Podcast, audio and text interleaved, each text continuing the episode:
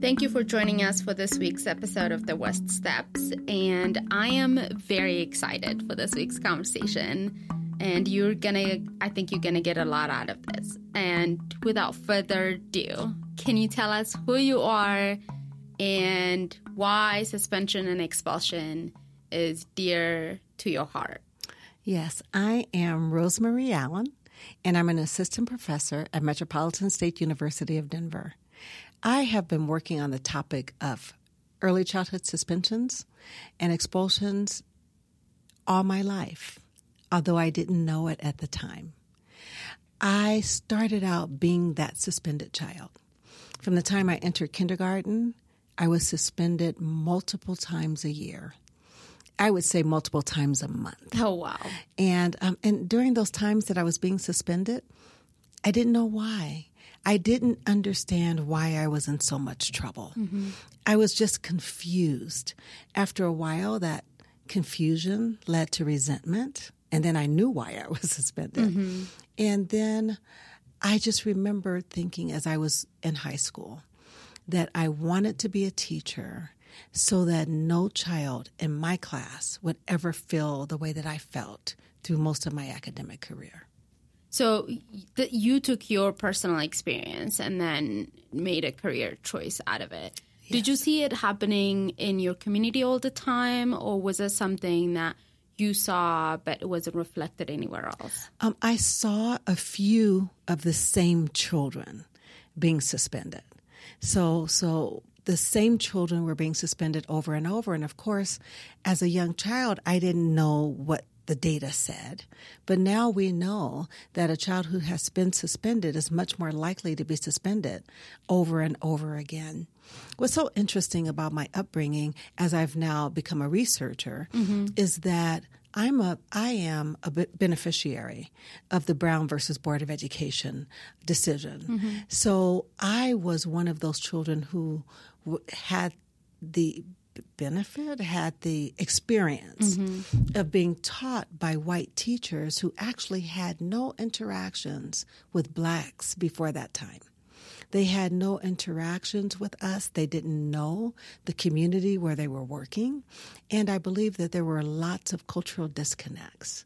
Um, research shows that white teachers right after this Brown versus Board of Education decision, when they interacted with children, they black children were criticized more, interacted with less, highly punitive disciplinary classroom measures. And there was one s- sentence in a report that I read, and it said black girls who were smart were treated worse of all. That's insane. That I I tell you, it brought me to my knees. It was the middle of the night when I was reading the article, and I sobbed because it was the first time I had an inkling that it wasn't me. Yeah. It was the first time I was able to shed shed the shame of having been suspended, shed the shame of having been such a bad child. It was at that moment that I realized it wasn't me. It was, yeah, yeah, it was a powerful moment. And and you had that experience as mm-hmm. a, as an adult, and I, I, mean, I think just to think about what that means for really young children mm-hmm. and how that shapes their self worth and they how they interact with authority figures and in a classroom setting. You talked a little bit about the data. Can mm-hmm. you give us some more um, insights on what the, that looks like for Colorado and what that looks like, especially in the early childhood? Space. Mm-hmm. What does that mean for kids of color?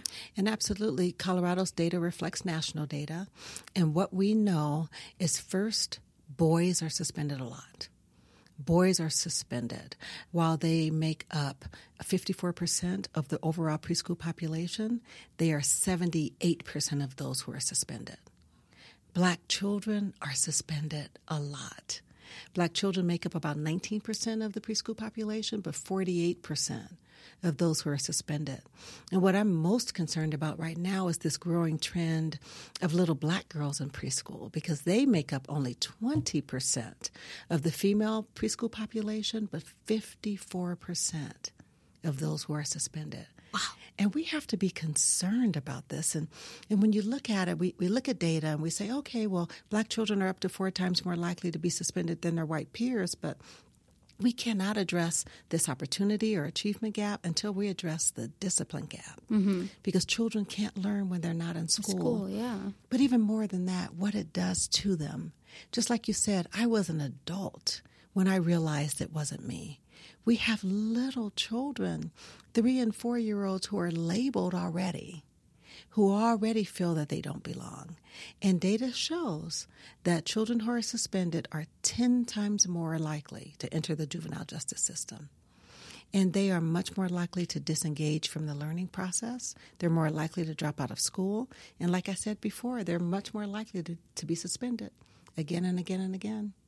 So I think this is, you know, what you would expect, right, for young children. These are kids. We, we're not talking about high schoolers. We're not even talking about middle age, uh, middle school kids. We're talking about babies. Right. Um, and I just want to uh, touch a little bit on what what is this um, this disciplinary measure they this kid seems to me are being suspended and expelled for adult behavior for behaviors i think kids would grow out of and uh, behaviors that can be corrected in a classroom setting Yes. um, can you talk to us a little bit about that because i feel like why we sus- suspending and expelling kids might be complicated i think it's worth talking a little bit about the behaviors that we are punishing And and you're absolutely right. The behaviors that we're punishing children for are typical childlike behaviors. For crying, for biting, and they're saying for fighting, but I don't even label children, young children as fighting. They are using the measures they know to get what they want. Yeah. So I would say disagreements that turn physical for um, non-compliance, for not sharing, and these are all the things we know that children will do. We have to remember that these are babies. A three-year-old has only been on the planet three years, and the first year they didn't even know how their bodies worked. Yeah. And the second year, do we expect children two, three, four to handle intense adult emotions that we ourselves have trouble trouble handling? most adults have Yes, trouble most of them. It's so funny because I often ask um, my participants when I do workshops, what behaviors do children engage in when they get upset? And they give you the typical scream, hit, kick, bite, fight. And I say, well, what do adults do? And it's the same thing. it's the same thing Well, children have an excuse, and we really don't. But the other part of this is that some children are engaging in the same behaviors as others, but they are being suspended and expelled. And those are children of color and boys. So we have to ask ourselves what's happening that children of- color are being suspended at a much higher rate. yeah i think that's that's when i want to drill on a little bit deeper Mm-hmm. so for the same behavior yes, so two identical kids yes, a black boy and a white girl could be participating in the same behavior and you're telling me the black boy is more likely to get suspended or expelled not only only am I telling you, but I have seen it multiple times firsthand. And I have to say that our teachers in this field, they're there because they love children and they want to make a difference, but they are not aware of the biases that they carry into that classroom that allow some children to be criminalized and others to be forgiven. And studies show that black children are thought to be more criminal more culpable and less innocent than their white peers. And this is what we're seeing in the classroom. This bias is adversely impacting children of color, and we're going to have to make the teachers' workforce, the teaching workforce, aware of the biases and the bias lens through which they see children. So, I mean, um, white teachers teaching kids of color is not necessarily a new phenomena, but it seems like to me that there's um, a very punitive disciplinary response to a behavior that should be corrected in a classroom has uh, gained momentum nationwide. Um, can you talk to us why? Uh, what are the the uh, factors that affect teachers to resort to such? You talked a little bit about the bias um, to resort to behaviors that actually le- put that kid on a track more to a more um, difficult uh, life outcome than if they had responded differently. What are the factors that makes um, teachers who really want to do good in a classroom um, resort to such methods? And that's a very, very good question because one of the things that we've we're not looking at is what teachers are bringing with them. We are the lowest paid workforce in our country. And many of our teachers even qualify for the subsidies that parents have in low income areas. Wow. So we have teachers who qualify for food stamps, who qualify for child care subsidy, who, subsidies, who qualify for housing subsidies. So they have their own issues. And what we know is that implicit bias is most likely to show up in times of stress and where you have to make very quick decisions. Dr. Mar- um, Dr. Kent McIntosh did remarkable work on this, and he called them vulnerable decision points. So you have highly stressed teachers mm-hmm. in a highly stressful classroom, and they feel they, they don't have the tools to address challenging behaviors.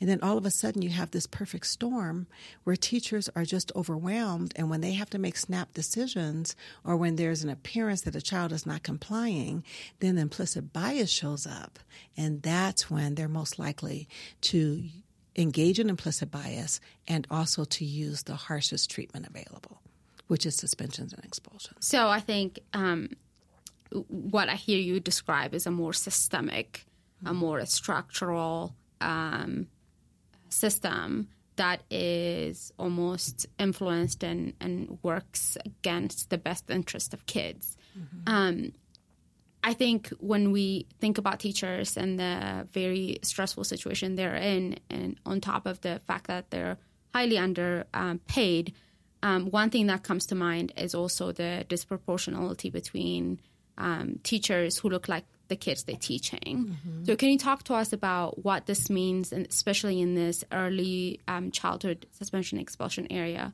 Kids who grow up and never seeing a teacher who looks like them and teachers who don't look like them, penalizing them for at a higher rate than their peers. Yes, and research research shows that a child of color who has a same race teacher has improved outcomes even if they have one teacher who looks like them.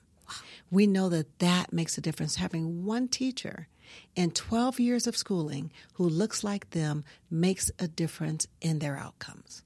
But the other side of that is when you have teachers who has very who have had very little react, interactions with children of color coming in that there are cultural disconnects and misinterpretations of behaviors simply because you're not aware of what's happening at home. One of the reasons that young girls are suspended so much is for so-called sassiness and we're sassy from birth. and I think I would be an expelled from every classroom. absolutely. And when the teacher doesn't understand the, the, the, the vocal norms, the call and response, the interactions of the children that they're working with, they're more likely to see it as rude, as intrusive, as loud.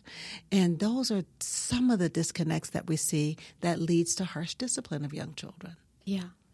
Um, so I think, you know, I believe in policy change. So I think there's a lot of uh, work that we need to be thinking about doing in a classroom to really explain implicit bias to teachers and better coping mechanism and provide resources.